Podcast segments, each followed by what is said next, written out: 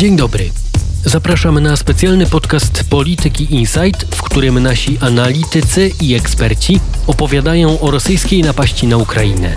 Przybliżają wojskową sytuację, a także mówią o międzynarodowych i polskich reakcjach na zbrojny konflikt.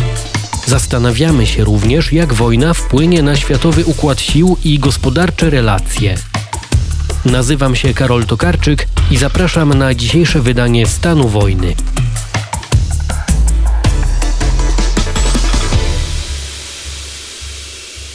Ukraina i Rosja przygotowują się do kolejnej fazy wojny. Sprawdzimy, jak wyglądają przygotowania obu stron. W dzisiejszym stanie wojny powiemy również o europejskich politykach, którzy odwiedzają Kijów, ale również Moskwę.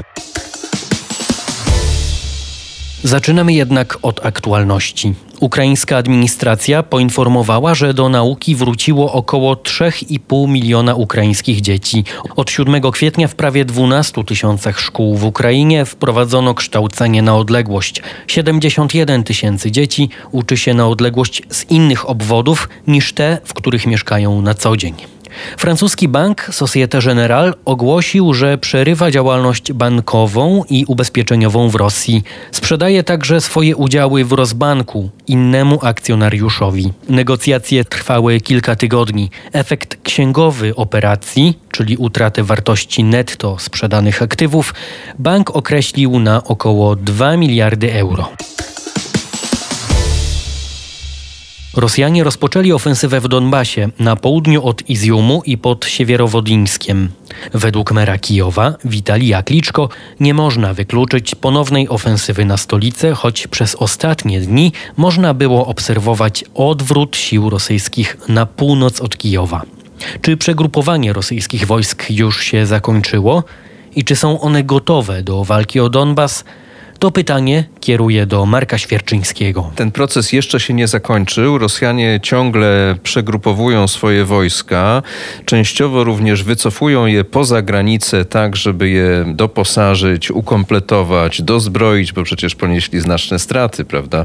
Ukraińcy publikują swoje dane, no, które są wręcz porażające, jeżeli chodzi zarówno o straty w ludziach, jak i sprzęcie. Źródła zachodnie każą nam z rezerwą patrzeć na te straty, ale nawet jeżeli by je podzielić przez dwa, to i tak są bardzo duże. No więc w każdym razie ten proces przegrupowania rosyjskiego nadal trwa. Są to jednostki uzupełniane i dozbrajane po rosyjskiej stronie granicy, ale jednocześnie już na terenie Ukrainy to natarcie, ta ofensywa w Donbasie się zaczyna. Zaczęła się kilka dni temu. W zasadzie takim kluczowym punktem zwrotnym było zajęcie miasta Izium na południe od Charkowa, leżącego na takim zakolu rzeki Doniec. Przez tę rzekę przebiegają w tym rejonie dwa mosty. Jest to takie bardzo dogodne miejsce do przejścia właśnie do tego właściwego Donbasu.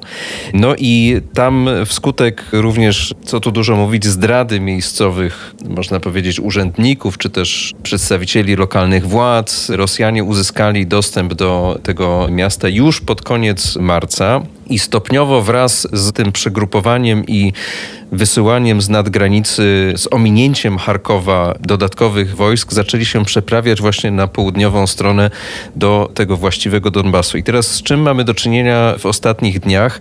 Spod tego Izjumu, który oczywiście no, jest broniony, ale nie ma tam jakichś znacznych sił ukraińskich, mówię o tym terytorium już Donbasu za rzeką Doniec, Rosja stara się wyprowadzić natarcie na dwóch kierunkach. Pierwszy kierunek to jest taki powiedzmy południowo-wschodni, który idzie wprost na tą najbardziej uprzemysłowioną część Donbasu, miasta Słowiańsk i Kramatorsk, dobrze znane, pamiętane zapewne przez część naszych słuchaczy z tej wojny lat 2014 i 15. Tam się toczyły ciężkie walki. Te miasta zostały koniec końców po stronie ukraińskiej. Nie udało się tym separom, tym separatystom wspieranym przez Rosję ich opanować i ta linia demarkacyjna została usunięta o kilkadziesiąt kilometrów dalej na południowy wschód.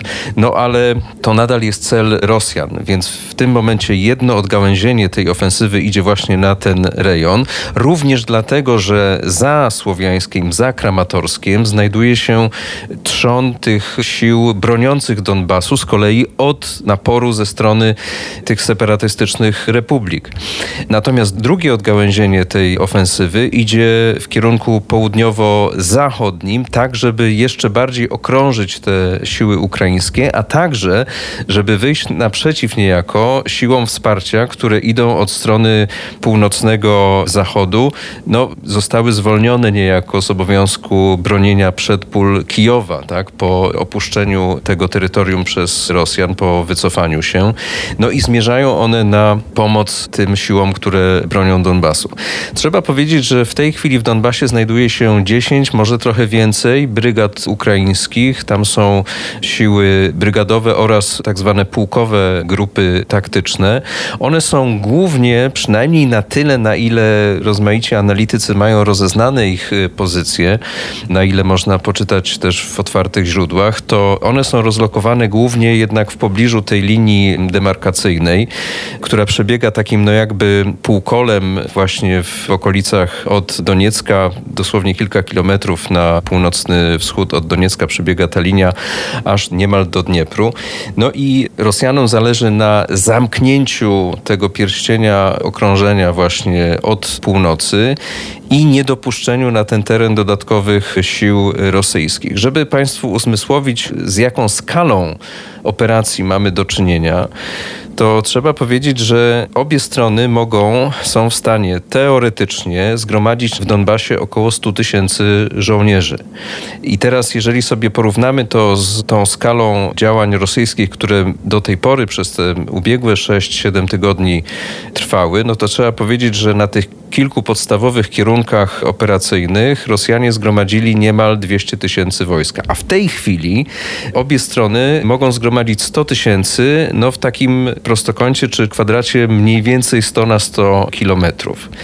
To nam pokazuje, że to po prostu będzie potworna bitwa. Oczywiście nie jedna, prawda? Nie będą tutaj te dwie armie stały naprzeciwko siebie w jakimś szyku, tylko rozegra się tam cała seria potyczek, batalii, bitew, rozmaitych ataków i kontrataków, no, które pewnie kiedyś przejdą do historii pod nazwą Bitwy o Donbas 2022 i które będziemy przez wiele lat analizować i wspominać.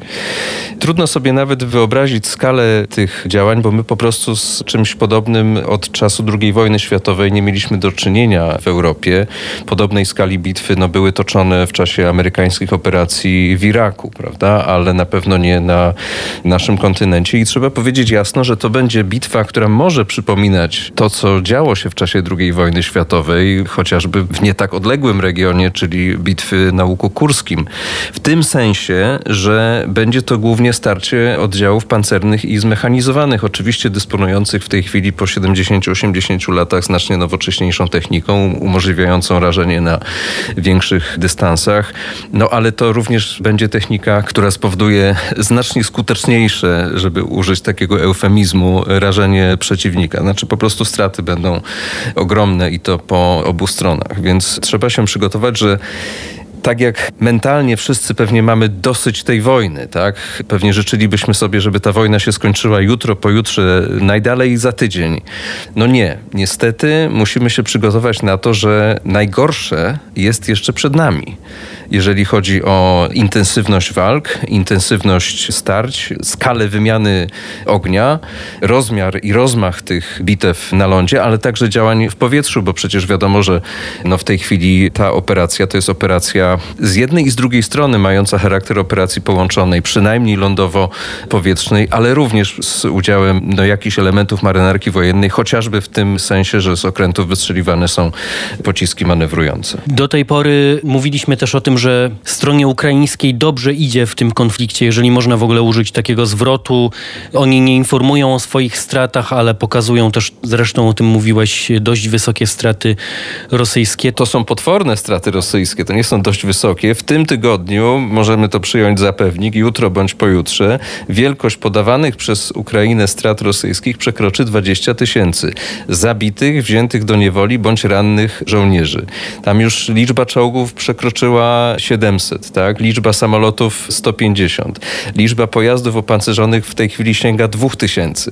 Więc widać, że te straty, nawet jeżeli by je, tak jak mówiłem w pierwszym fragmencie, dzielić przez dwa, to są po prostu ogromne. Ale ten etap będzie chyba trudniejszy dla wojsk ukraińskich. On będzie trudny dla obu stron. Można powiedzieć, że sama ta skala, prawda, te 100 tysięcy możliwych wojsk, które będą zgromadzone w tym jednak relatywnie niewielkim terytorium, oczywiście też dużym, prawda, obszarowo, ale jednak znacznie mniejszym niż to, co wcześniej się działo na wszystkich tych kierunkach operacyjnych, no to nieuchronnie będzie prowadzić do tego, że te straty jeszcze wzrosną. Kto wie, czy na końcu tej wojny nie będziemy widzieć, nie wiem, 50 tysięcy zabitych, tak? W zasadzie po każdej ze stron no bo oczywiście to jest tak, że obrońcom jest łatwiej w pewnym sensie, tak? To znaczy, jeżeli jest dobrze ufortyfikowany teren, teren przygotowany do obrony, jeżeli obrońcy go znają, a wiemy, że tak jest, w Donbasie zwłaszcza, tak? Znaczy tam na tej linii demarkacyjnej, tej linii rozgraniczenia między Ukrainą właściwą, powiedzmy, tak, a tak zwanymi separatystycznymi republikami ludowymi,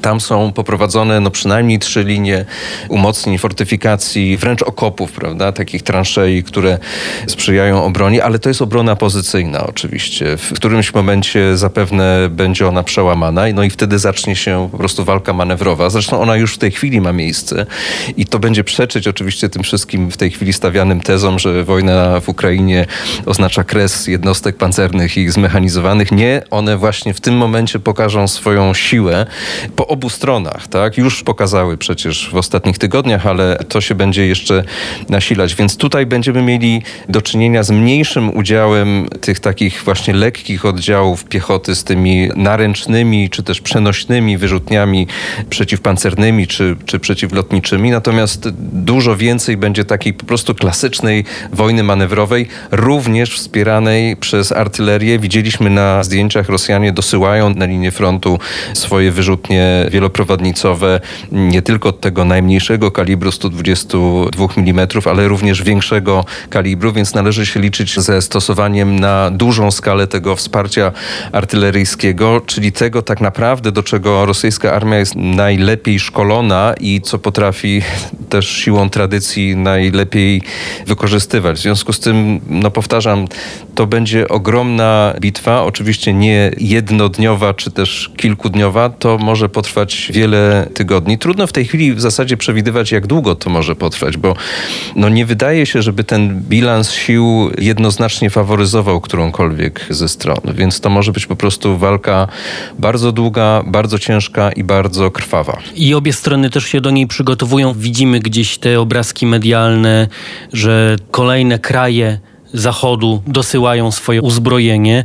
Są to czy czołgi, czy jakieś inne. Systemy przeciwlotnicze na przykład, prawda? Słowacja pod koniec zeszłego tygodnia oficjalnie, publicznie poinformowała, że przekazała Ukrainie swoje zestawy, zresztą radzieckiej produkcji S-300. To są takie systemy przeciwlotnicze, przeciwrakietowe średniego zasięgu. W weekend pojawiły się co prawda niepotwierdzone doniesienia, że część z nich, albo całość wręcz mogła zostać już zniszczona, aczkolwiek aczkolwiek były to doniesienia spod Mikołajowa. Trudno mi sobie wyobrazić, żeby tak szybko one zostały tam przemieszczone, ale jak mówię, jest to wszystko niepotwierdzone. Ja też nie chciałbym się pod tym absolutnie podpisywać.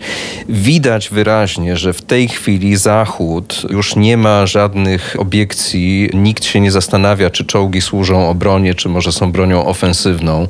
Widać, że ta ekwilibrystyka językowa została porzucona i w tej chwili liczy się tylko, żeby jak najskuteczniej najważniejsze jak najszybciej uzbrojenie przekazać Ukrainie. Oczywiście jest późno i tutaj będzie trwać walka z czasem, dosłownie o każdą godzinę, no bo przecież do pokonania jest ogromny dystans. Jeżeli przyjmiemy, a możemy to z dużą dozą pewności przyjmować, że takim jedynym korytarzem zaopatrzenia Ukrainy w broń zachodnią jest terytorium Polski, jest zachodnia granica Ukrainy, no to do Donbasu jest tysiąc kilometrów, a po drodze Dniepr, który trzeba przejechać mostami w zasadzie w dwóch miejscach, tak? W Dniepropietrowsku, zwanym Dnieprem przez Ukraińców obecnie, albo w Zaporożu. Ta rzeka jest ogromną, jakby naturalną przeszkodą terenową i jej pokonanie, no tak, że tak powiem, po przeprawie pontonowej jest bardzo trudne, głównie z tego względu, że ona jest po prostu bardzo szeroka, bo jest zamieniona w taką kaskadę jezior zaporowych, więc to jest ogromny problem. Trudno powiedzieć, czy to zaopatrzenie sprzętowe, które w tej chwili dociera z zachodu na Ukrainę, odegra rolę w tej bitwie o Donbas. Oby tak się stało, ale jak mówię, to wszystko zależy od sprawności tej logistyki już po stronie ukraińskiej, no i od tego, czy Rosjanie będą jej aktywnie przeciwdziałać, na przykład przeprowadzając naloty. Do tej pory brak jest jednoznacznego potwierdzenia, że jakiekolwiek transporty zostały przez Rosjan zbombardowane. To też jest w sumie ciekawe. No właśnie, ja miałem pytać, czy Rosjanie twoim zdaniem wyciągnęli już jakieś wnioski z tej wojny? No Rosjanie na pewno wyciągnęli wnioski z tej wojny, a jednym z podstawowych wniosków było powierzenie dowodzenia tą operacją w ręce jednego człowieka, generała Aleksandra Dwornikowa, no, którego, że tak powiem, szlak bojowy i życiorys każe nam sądzić, że ta wojna będzie jeszcze brutalniejsza niż do tej pory. No i zdaje się, że generał Dwornikow już to udowodnił, bo w zeszłym tygodniu to zbombardowanie dworca w Kramatorsku, dworca cywilnego, tak, pełnego ludzi, którzy chcieli się po prostu wydostać z miejsca, które za chwilę może być piekłem po prostu, tak? Jeżeli tam dojdzie rzeczywiście do okrążenia sił ukraińskich, jeżeli tam zostanie skierowany ogień artylerii właśnie tej dużego kalibru 270 i 300 mm, no to może być coś potwornego. No i na ten dworzec spadły dwie rakiety Toczka U. Tak? To są rakiety balistyczne krótkiego zasięgu, których też widzimy w tych rosyjskich transportach całkiem sporo, bo Rosjanie na początku tej kampanii stosowali pociski większego zasięgu, Iskandery, których chyba jednak nie mają tak wiele i też które nie okazały się być szczególnie skuteczne, natomiast toczek mają całe mnóstwo. To są pociski starszego typu, których zapewne są setki, jeżeli nie tysiące w magazynach. To jest broń, no powiedzmy, nieszczególnie zaawansowana, ale jakoś tam modernizowana. W tej chwili jest kolejna jakby wersja tej toczki na uzbrojeniu. To jest broń ciekawa, bo to ma zasięg nieco ponad 100 kilometrów. W tej najnowszej wersji jest umieszczone na takiej kilkuosiowej pływającej wyrzutni, która jednocześnie jest pojazdem przewożącym ten pocisk, więc jest to niewielkie, jest to łatwe do ukrycia, jest to trudne do wykrycia tak, i zniszczenia. Gdyby Ukraina miała taką obronę powietrzną wszędzie, jak broniła Kijowa jak broniła Charkowa, no to mogłaby sobie z tym łatwiej poradzić, tak? bo były przypadki zestrzeliwania po prostu nadlatujących toczek przez ukraińską obronę powietrzną. No ale Ukraina to jest ogromny kraj i nawet mając znaczące zasoby obrony powietrznej, niszczone jednak, czy też tracone w ciągu tej kilkutygodniowej kampanii, no nie jest w stanie wszystkiego obronić, więc tutaj generał Dwornikow mógł się popisać takim strzałem na początek, który zdaje się z ostatnich doniesień przyniósł już ponad 50 ofiar śmiertelnych, w tym dzieci, prawda? Straszne zdjęcia widziałem, że jeden z y, zakrwawionych misiów z dworca w Kramatorsku już głos mi się łamie, jak to y, mówię, ma trafić do Hagi jako jeden z dowodów zbrodni y, wojennej. No i to pokazuje, jak straszna jest wojna. To będzie sprzyjać jeszcze bardziej zaciekłości obrony. To znaczy po tym, co zostało wyciągnięte na światło dzienne wokół Kijowa, tak, po tych zbrodniach w Buczy, Irpieniu, Makarowie i w Kramatorsku właśnie, ukraińscy obrońcy będą naprawdę dawać z siebie wszystko, co zresztą pokazują na południu Donbasu, w Mariupolu. Tak? Mariupol broni się jeszcze, to trzeba powiedzieć. Co prawda jest w tej chwili już no, prawie że zgnieciony przez oddziały rosyjskie i separatystyczne. Tam mowa jest o tym, że obrońcy są w tej chwili wyizolowani w dwóch miejscach w mieście. Mają oczywiście swoje jakieś tam posterunki i ciągle jeszcze dokonują skutecznych ataków na rosyjskie pojazdy, no, ale to jest raczej kwestia czasu, prawda? I oni tam się nie poddadzą, oni tam zapewne zginą. No ale zginą oczywiście z tym hasłem Sława Ukrainie na ustach. Marek Świerczyński, szef działu bezpieczeństwa i spraw międzynarodowych, był naszym gościem. Dziękuję. A teraz zmieniamy temat. Od kiedy wojska rosyjskie wycofały się spod Kijowa, miasto to stało się celem wizyt kolejnych zagranicznych polityków. Niedawno odwiedzili je szefowa Komisji Europejskiej Ursula von der Leyen i wysoki przedstawiciel Unii Europejskiej do spraw zagranicznych Józef Borrell. Ukrainę odwiedził również kanclerz Austrii Karl Nehammer. Ten ostatni spotyka się dziś z Władimirem Putinem. Jakie mogą być efekty tej wizyty? O tym rozmawiałem z Magdaleną Cedro. Do tej pory z Władimirem Putinem rozmawiali głównie prezydent Francji Emmanuel Macron i kanclerz Niemiec Olaf Scholz, ale robili to przez telefon. Do tej pory nikt z zachodnich przywódców nie pojechał do Rosji od momentu, w którym wybuchła wojna. Rosja miała się znaleźć i taka była logika sankcji nakładanych przez świat zachodni. Rosja miała się znaleźć w politycznej i gospodarczej izolacji. Kanclerz Austrii jadąc do Moskwy przełamuje tę izolację, rozmawia z przywódcą Rosji, której wojska popełniły i popełniają zbrodnie w Ukrainie. Pojawia się więc pytanie, dlaczego austriacki kanclerz wybrał się w tę podróż. Oczywiście na pewno chce tutaj pokazać zarówno swoim partnerom w Europie, jak i austriackiemu społeczeństwu, że jest politykiem zaangażowanym, że stara się mediować. On tam rzeczywiście jedzie po to, żeby rozmawiać o korytarzach humanitarnych, o możliwości zawieszenia broni, ale nie on jeden podjął próbę rozmawiania z Władimirem Putinem na ten temat. Wielokrotnie Emmanuel Macron próbował i nawet był przekonany, że jest bliski pewnego przełomu, ale to żadnego przełomu nie przyniosło.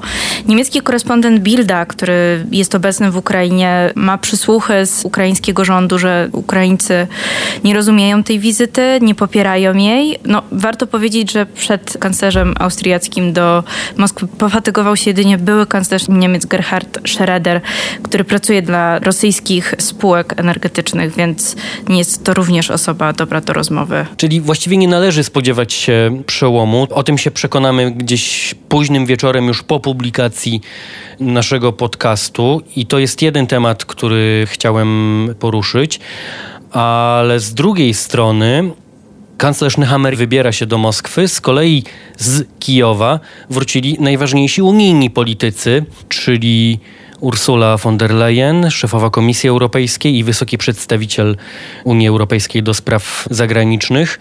Co ta wizyta przyniosła Ukrainie?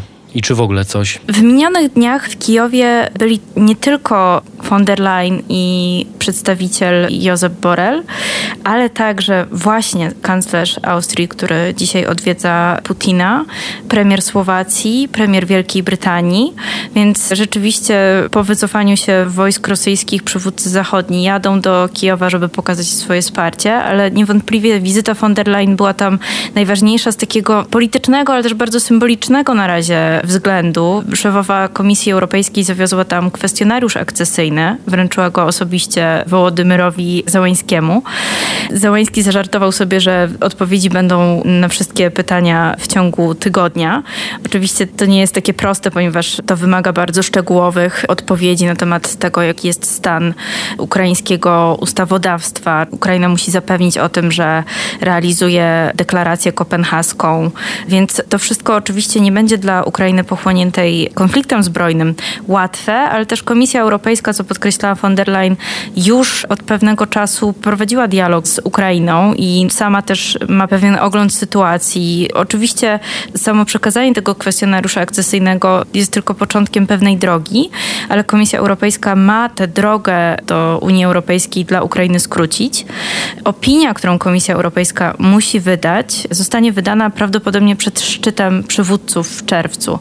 I to przywódcy 27 krajów członkowskich znowu będą musieli usiąść i wspólnie postanowić, co z tym fantem zrobić. Tutaj widać, że Komisja Europejska i przewodnicząca chcą trochę wywrzeć presję na inne państwa. Jest kilka państw zachodnich, które otworzenia tej szybkiej ścieżki dla Ukrainy nie chcą, ale nawet to maksimum, które może się wydarzyć, to najbardziej optymistyczny scenariusz, który zakłada, że w czerwcu Ukraina zostanie krajem kandydującym do Unii Europejskiej, tak naprawdę nie oznacza, że już za moment Ukraina wstąpi do Unii Europejskiej. To jest bardzo długi proces i na to Ukraina oczywiście musi być gotowa, ale też z drugiej strony będzie to bardzo ważny symboliczny gest, którym Unia Europejska pokaże, że Ukraina jest częścią europejskiej rodziny i że ta europejska rodzina na nią czeka. Nawet gdyby to miało potrwać tak długo jak w przypadku Polski, o ile dobrze pamiętam, od zgłoszenia chęci akcesji do przystąpienia w przypadku Polski to było 10 lat, to i tak wydaje się, że ten gest no, jest niemalże konieczny, czy po prostu jesteśmy to winni społeczeństwu ukraińskiemu, które jest jednym z najbardziej proeuropejskich. Dodam tylko, że takie wstąpienie Ukrainy tu i teraz do Unii Europejskiej mogłoby być bardzo niekorzystne dla jej gospodarki, bo ukraińska gospodarka musi być odporna na wejście, na integrację ze wspólnym rynkiem. To oczywiście musi być proces przemyślany, zaplanowany. Ukraina też musi wdrożyć bardzo wiele reform, więc oczywiście symbolicznie to by był bardzo ważny gest, natomiast on mógłby przynieść dużo więcej niekorzyści niż jeżeli Ukraina się do tego procesu przygotuje i wspólnie z Komisją Europejską krok po kroku zintegruje się ze wspólnym rynkiem. I trzeci, ostatni temat. Zaczęliśmy od jednego kanclerza, kończymy na drugim, mianowicie na Olafie Scholzu, kanclerzu Niemiec. Wczoraj Wołodymir Załański opublikował na YouTubie taki film, w którym powiedział, że rozmawiał z Olafem Scholzem i według niego miała nastąpić jakaś zmiana stanowiska Niemiec albo zmiana podejścia Niemiec. Na czym ona miałaby polegać? Tego nie wiemy. Prezydent Ukrainy rzeczywiście od czasu do czasu wrzuca takie informacje trochę wychodzące przed szereg, ale sam fakt, że Załański rozmawia z Scholzem, to jest oczywiście bardzo ważne, ponieważ próbuje wywrzeć presję na Berlinie, żeby ten zmienił swoje stanowisko. Niemcy są bardzo oporne, zarówno jeżeli chodzi o wprowadzanie sankcji energetycznych, które miałyby dotknąć, bo już sankcje na węgiel zostały wprowadzone, chociaż ich wejście w życie może zostać odroczone. Teraz czas na ropę i gaz, więc na pewno O tym rozmawiał z kanclerzem Niemiec. Druga kwestia to jest przekazywanie Ukrainie broni. Tutaj również Niemcy się bardzo zastanawiają, jaką broń mogą wysłać, jakiej nie mogą wysłać. To trwa bardzo długo. Ukraińcy proszą o czołgi.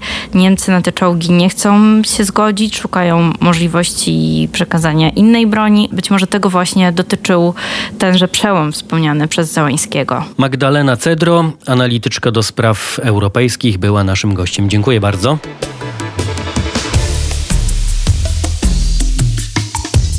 To wszystko na dziś. Na kolejny podcast Stan Wojny zapraszam w czwartek. Posłuchajcie również innych audycji Polityki Insight, które znajdziecie w najważniejszych serwisach podcastowych i Radiu Tok FM. Do usłyszenia.